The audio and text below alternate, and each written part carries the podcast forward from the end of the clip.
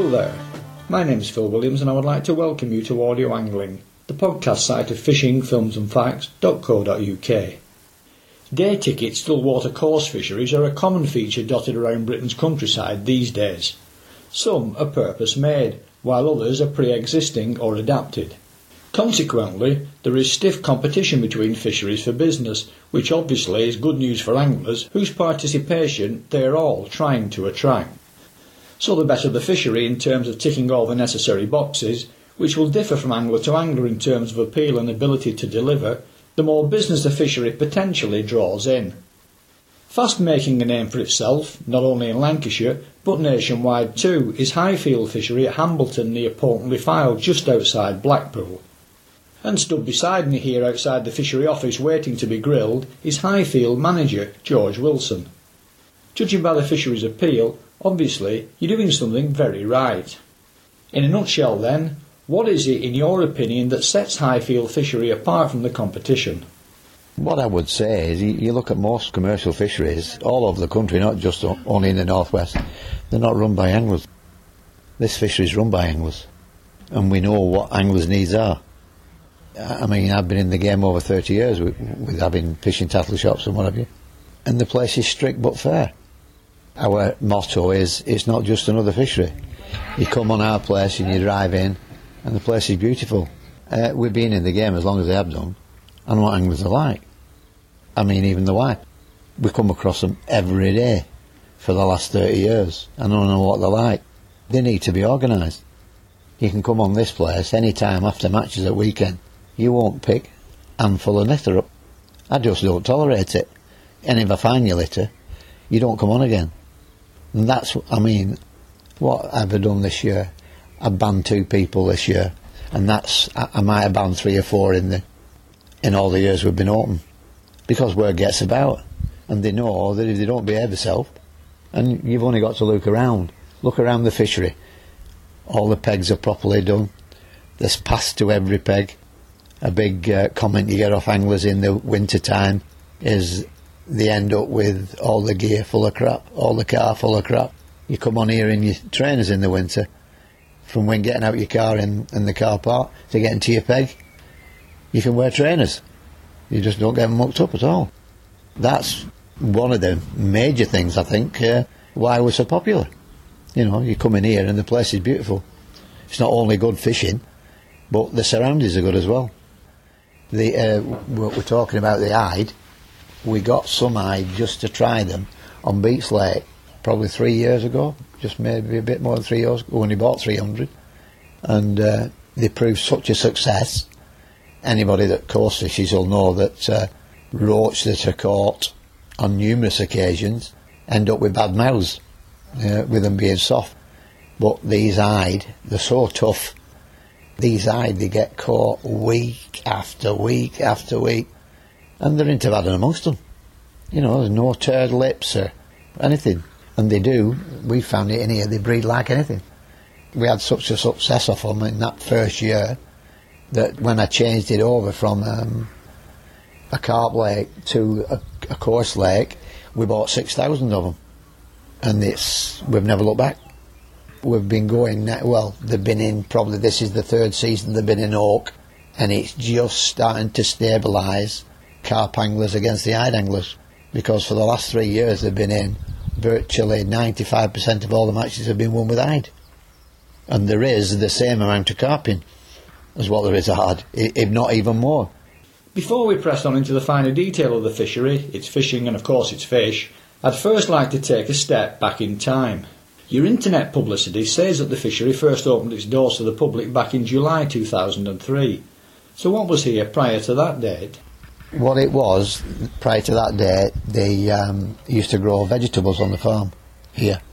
We put planning permission in, and we had, to, we had to wait 18 months because there was a little pond down here, and um, we eventually had to go to landscape in Preston to do um, Great Crested Newt survey, and that put us back. We put planning permission in to have one big lake, but they won't let us have one big lake because they said the watercourse was too big, but we could have three. So we put one in each field. But what we thought we would do right from the beginning, we would have Beech as the match lake, we would have Oak as a specimen lake, and we'd have Ash as a silverfish lake. Went all right for the first three or four years, but we found with uh, with the carp anglers, we were dearer than anybody else. We had some beautiful fish, a lot, a lot of fish over twenties in, but found that carp anglers, they're a specimen on their own. The wacky backy, or it's uh, cans of ale, and you know what? Goes fishing doesn't go together with ale. I ended up regulating it to two mates coming if I didn't know them because uh, you get three or four on mates on here, and with it boozed up, I can't control three or four. So in the end, we, we didn't get hassled. We got we got a load of lads saying that this big lake could be a brilliant coarse water, and in the event, we thought, right, well, we found a buyer for all the carp, and ended up selling them at the back end, and over the winter where we were closed because we closed Christmas Eve to um, first of March. I put 40 platforms on it, and uh, it's gone from success to success. So, who designed the original layout, and whose concept was it? Well, Stephen Pears, who owns the place, and me. I mean, I've known Stephen 30 years. And when we sold the tackle shops, I was supposed to go in semi-retirement, that'd be like 10 years ago. And uh, I went to America, and when I came back for a bit, I come back and he phoned me up and he says, I've just bought a farm, George, over at Ambleton. I want you to come on and we'll get some some designs done. I want you to run the fishery. So we both put our ideas together. You can see what it is now. I mean, one of the lads we brought on board with us, you've just seen, he's just gone in there now, John. He works for Lancashire County Council, landscape gardener. And you can see by looking at the place how it's been developed, you know, how it's been developed over the years. And we've not finished yet. We've got loads of things in the pipelines. I mean, over on Ash Lake, at the moment we've redesigned that. We've cut the top off the lake and uh, we've put cabins on, log cabins to purchase. So we've knocked it down from 25 pegs to 20. But that over there, the lake over there, is absolutely beautiful. What then are the actual surface areas, depths, and dimensions of the three lakes? Well, being a coarse fisherman myself and knowing stocking patterns and now how many fish you want in the water and what have you, we've done maximum depth on any of them is only five foot. Because if you put ten foot, you need ten foot of fish.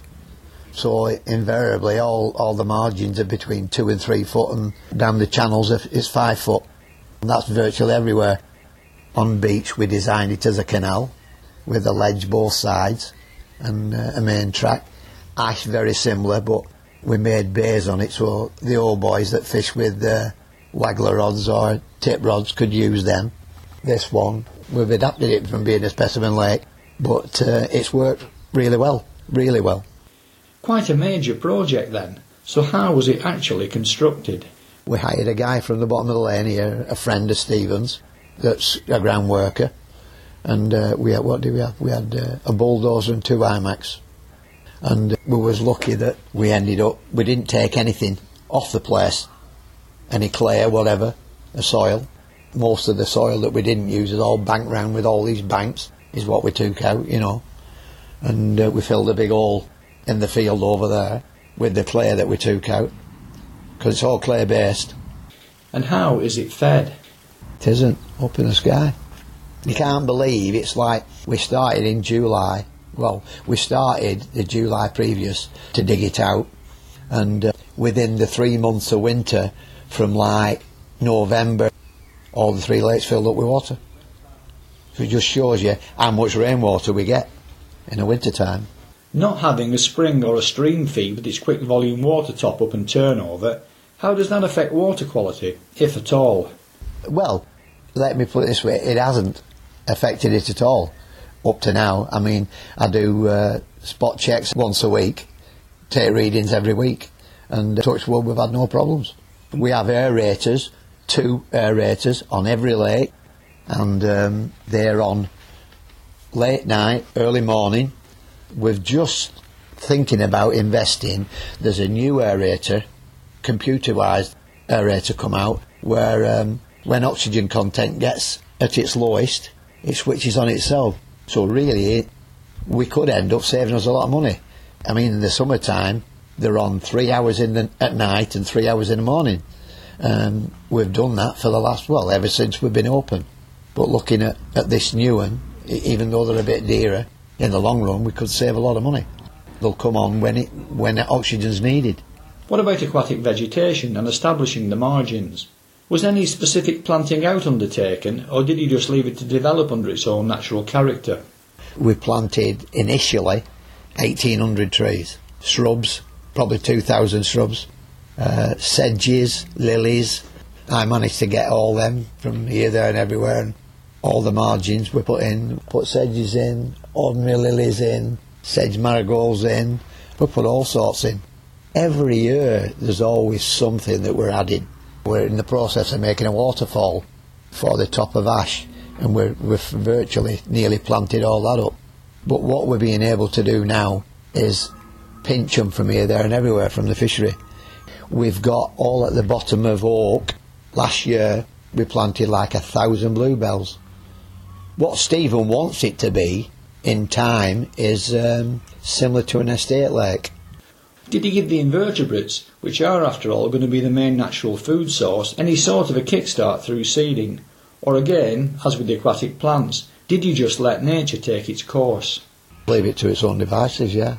Like I say, I take the pH level every week, and uh, what we do do every year in the wintertime when we close, we chalk them all, and that chalk breaks all the crap that's on the bottom. Because, like I say, the way commercial fisheries are, and the stocking levels that you are, they're in there till they die.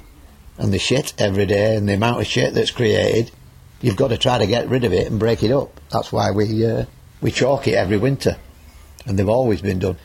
Touch wood, we've never had any big fatalities that uh, a lot of fisheries have. I mean, most fisheries that you see, they don't even have aerators on. When you say chalk, do you mean lime, which is the method I'm familiar with? Yeah, it's a chalk lime. It's not as severe as lime. Can that be done with the water in, or do you need to drain the lakes to apply it to the base? No, that's when the water's in. When the water's in. Back in my fish farming days, we used to drain all our holding ponds in rotation every year to lime the base for hygiene purposes. Well, we had stock ponds over there years ago, and uh, what we did when we'd had fish in, we'd take the water out, take the fish out, chalk it, then put the water back in and put fish back in. What about auxiliary feeding over the winter months when natural food becomes more scarce? Or does the input from anglers work as a substitute for that? Yeah, well, what I do at this time of the year, in, in the next month, I've just ordered a load of medicated pellets. What I do just after spawning, they all get a course of medicated pellets over probably two to three weeks. I feed them when there's nobody here. And um, in the winter time, they do get fed, but usually once a week, you know, when we close, which is from December to March. Going back to the fishery itself now, when you first started off, the original concept was for a mix of carp fishing, match fishing, and pleasure fishing. That emphasis has now changed with the switch from the specimen side of things to more pleasure and match based fishing. So tell us a bit about the thinking and the implementation behind that. Well, what it was, the thinking behind it, we only had eight pegs on Oak. Um, lot, a lot of room. And uh, we found out, we did a bit of a survey and found out if we put 42 pegs on it, the amount of money we'd get off that with all the food that it creates, all the bait that it creates, compared to most carp lads bring everything with them, saying the bivvy, whatever. I mean, it costs us thousands of pounds to put camera security on for the carp lads at night. So we just took that view that we'll have a go. And um, what it what it was at the time, I think, it got to the stage where most of these carp lads, twenties are no good for you anymore, and they're looking and racing for thirties. And like we um, had a word with people that sell big carp, and we were advised not to put big fish in. We put two fish in, in the both in thirties. The second year it was open, and they both lasted nine weeks. One got caught about eight times, and the other never got caught. They both died the same week, and uh, you know you were talking nearly four thousand pounds just threw up the drain. And but these lads, these carp, they won't wait. With hindsight now available to you, in terms of making the switch from carp to the more general fishing, has that turned out to be as big a success as anticipated? Oh, definitely. Definitely a good success. Yeah, yeah. What we're getting now, we're getting a lot of hassle off the open scene that love this lake, whereas most of the clubs that um, our kind of fisheries rely on, all the clubs want to go on. And it's like we're 42 pegs on it, and usually our open scene we get 20, 25 anglers on. And really, you know, we're running a business, we can put two clubs on it. So they're not too pleased about what's happened. But we're, from now on, from the middle of April, we're busy right through till the end of November. I mean, virtually 95% of next year's booked, and more than 60% of 2013's booked. Moving on to the fishery management side of things now, what can you tell us about yourself and Stephen, the owner? Well, I've been in the game for 30 years. I've had two tackle shops running it simultaneously. The wife used to run one in Clears, I had one in Accrington. So I think I've had a lot of 30 years knowledge. Stephen, who owns the place, Stephen Pears, he's been an angler. I've known Stephen for over 30 years. He uh, was on this scene in Denmark for years. Very, very good bream angler. And uh, since we've made it a carp fishery and what have you, he hates them. but it's what people want. I mean, we've filled it. There's a lot, a lot of bream in. But the lads, even after all this time, 10, 15 years, wish you think it would have died a death, this carp fishing, but it certainly hasn't. They want the carp, and as many as they can get. I read in the press recently that currently most specimen and record coarse fish over a wide range of species are now being caught mainly by carp anglers fishing high protein baits on bolt rigs. In other words, sitting back and letting the fish hook themselves. And as a result, many of the more traditional skills such as float fishing are fast becoming lost, which is a pity. So it's important then that fisheries like yourselves, which encourage anglers back to more skilful techniques, thrive if we're not to become a nation ruled by lazy self-hooking rigs. What would your take be on that? I just don't agree with it. What my saying on it is that when you're fishing on the tip that uh, if it's used at a feeder or a bomb, it's got to run from here to Preston. In, in my words, you know, there's no fixed rigs or nothing. It just um, it's too easy, too easy. But not only that, it, a lot, a lot of pleasure anglers that come, if they're all as, as knowledgeable as what I am or the lads that work for me, they know what to do. But a lot of pleasure anglers that, that come along um, don't really know what they're doing. And uh, if all the rigs and the lines and the reels are not set up right, you get your snap off and you've got a weight running around with the fish with the weight around its gob. I find fish on here, even fish that are a pound, pound and a half. We feed are stuck to them with bolt rigs. And they usually lose me a rag big time when it happens. I'm a sea angler, yet even I can see it's no good for the sport. No, it's not good for the sport. No, no, no. All these new fangled bloody things that ideas that they're coming out with now, especially the top matchmen, I just don't wear it. I mean, I don't allow splash waggler. I just don't know where they why they can't sit down and use normal baits. It's all about winning. And they'll go to any extent just to win. No, I'm old fashioned in that way, if, if that's what you class it as. Can we now turn our attention to the lakes themselves, taking a look at each in turn? In particular, what each contains, differences in the way each might fish, and how to go about getting the best out of each in terms of tactics and baits. Well, first of all, Beech. They're really all the three of them. They're very, very similar. Um, through the summer months, sweet corn pellet paste is very good. Uh, you can use maggots, but you, you, tend on all of them to get bitted out with small fish. The same on all. With having a big uh, head of ide on, the matchmen catch them mostly up in the water on caster. But I've ended up having to put a bait limit on it because some lads were buying matches and I put a limit on now of five pints. But some of the lads in the summertime run out with an hour to go. But they've hundred pound in the net. That is the method. Most of the pleasure lads at the older end tend to go on ash, which has virtually every species in. We've got crucians to a pound and a half, tench to two pound, barbel to probably four, skimmer bream to three. We have carp, commons and mirrors to ten. Especially, the, the, I can't believe out, not Beech, but ash and oak for the last two, three seasons with bred carp. And this carp come through, which I think is unusual for up in the northwest of England. You don't tend to get enough days, warm days, for carp to breed. So, in light of the degree of match fishing now taking place at Highfield, has it become something of a specialist pole fishery? I wouldn't say that, no. I mean, most lads now have a pole, and if you look at it, it's the technique of pole fishing is a lot, lot better than rod and line. But you can do any method on here and catch any method. You want to, some of the uh, older end come and they tip fish, you catch fish on the tip, on the float, on rod and line, as well as pole. It's more often than the, the matchmen that are all pole orientated. As a non-coarse angler myself, for me, it's the ide that sets Highfield fishery apart from the rest. The counter to that is that many anglers catching them may not even recognise them for what they are, thinking they're catching roach. So let's talk a little bit about what they are, why you introduce them in the first place, and what, if anything, makes them so special. Well, I remember catching them years and years ago when we went to uh, Holland, and uh, the condition of the fish and how hardy they are.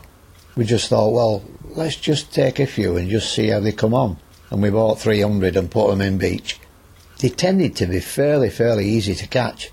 And uh, we looked after uh, over that first year, noticed that they were still in the same condition as when we put them in, even though they'd got caught numerous times and that's what we thought we'd do uh, with Oak when we first made it um, a coarse lake from being a specimen lake. We thought, well, we'll put 5,000 in and just see how they go to compete with the carp. And they've never looked back. Never looked back. I mean, we didn't open this until the Easter of 2006, and we had a, a three-day festival on it. And the first day, there was I'd caught on every peg. And like I say, ever since then, there's a lot, a lot of people come for it. There's a lot of fisheries that have a few of them in, but uh, I don't think there's anybody in the northwest got them to the same amount that we have. To finish things off, can we now take a closer look at the fishery rules? On your website, you say, and I quote, some may find our rules a little on the harsh side, but our ultimate aim is the conservation of the fishery and the maintenance of a healthy fish stock. Some of these rules are obvious and need no detailed examination. Others, however, are worth taking a closer look at in terms of their implementation and their implications. Can we then work through the list in a little more detail? The first one being barbless hooks only. Yeah, they've got to be barbless hooks. I don't care what anybody says, barb hooks damage fish. And I'm a real stickler. You don't get a second chance. If I walk round and I go in my jumper like that, I said, please leave the place. Barbless hooks are nothing. You've also got a maximum hook size as well, set at 12. 12's enough for anything, right up to double figure fish. You know, you, you start going into 10s and 8s and 6s. I mean, I can remember at Greenhouse years and years ago when they used to come in the shop and with raptor hooks. They were getting big size 2s, taking the barb off and fair looking fish. And that's that's why we said 12s is, is a hook big enough for anybody. The next one is floating baits. I won't allow no floating baits or floating pole. So what exactly is a floating pole? A floating pole, it can be any pole that they just lie on top of the water with a piece of line 18 inches and just sit there on top of the water with it, just light on the water and just keep feeding pellets at it like that till it goes off. Speaking of pellets, it's high Highfield pellets only, which obviously must be available on site. Yeah, we allow you to use your own hookers, but on feeding pellets, I want to know what's going in in quantity. Fishing from designated swims is self-explanatory, so the next on the list is no braided lines. I found out even when we had it as a specimen lake, I wouldn't allow braided hook lengths because um, the way the carp turn and twist, you, the, the mouths just get ripped to shreds. Ground bait feeder and cup only to a maximum of half a kilo.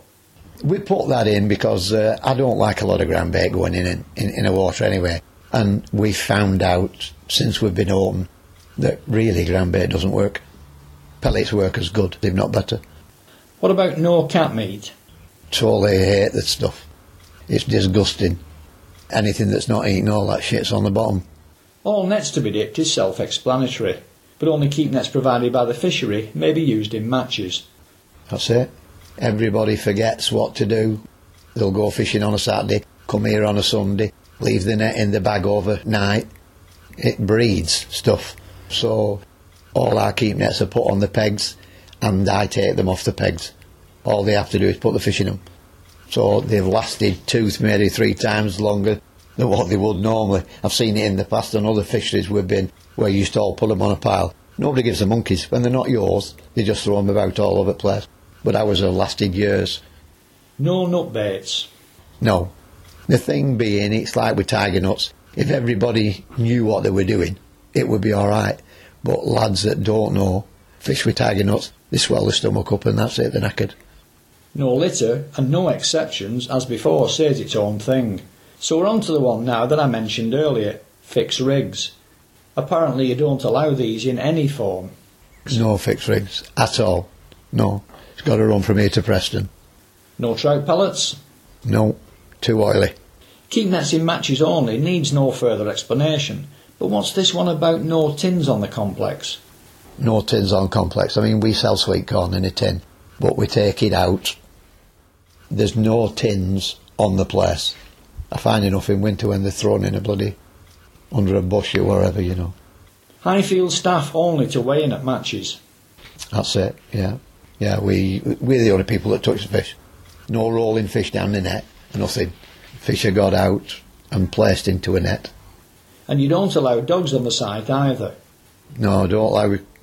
I have my own dog, and she comes on here when I'm when it's all closed at night. I've done enough of that pushing my pole through dog crap on the canal, so we don't allow them. None at all. Rods not to be left unattended. No, no, no. You can't with with any size of carp. You can't walk away, go to toilet, whatever, and leave your rod in because they'll take it in. Now this is one you are going to have to explain because in my sea angling background it means absolutely nothing to me. Though in fairness you did mention it in passing earlier. No splash wagglers. What's a splash waggler? Right. A splash waggler is similar to a, a thick peacock waggler, but what they have, it has a flat top on it. Um, and as you know, carp come to noise.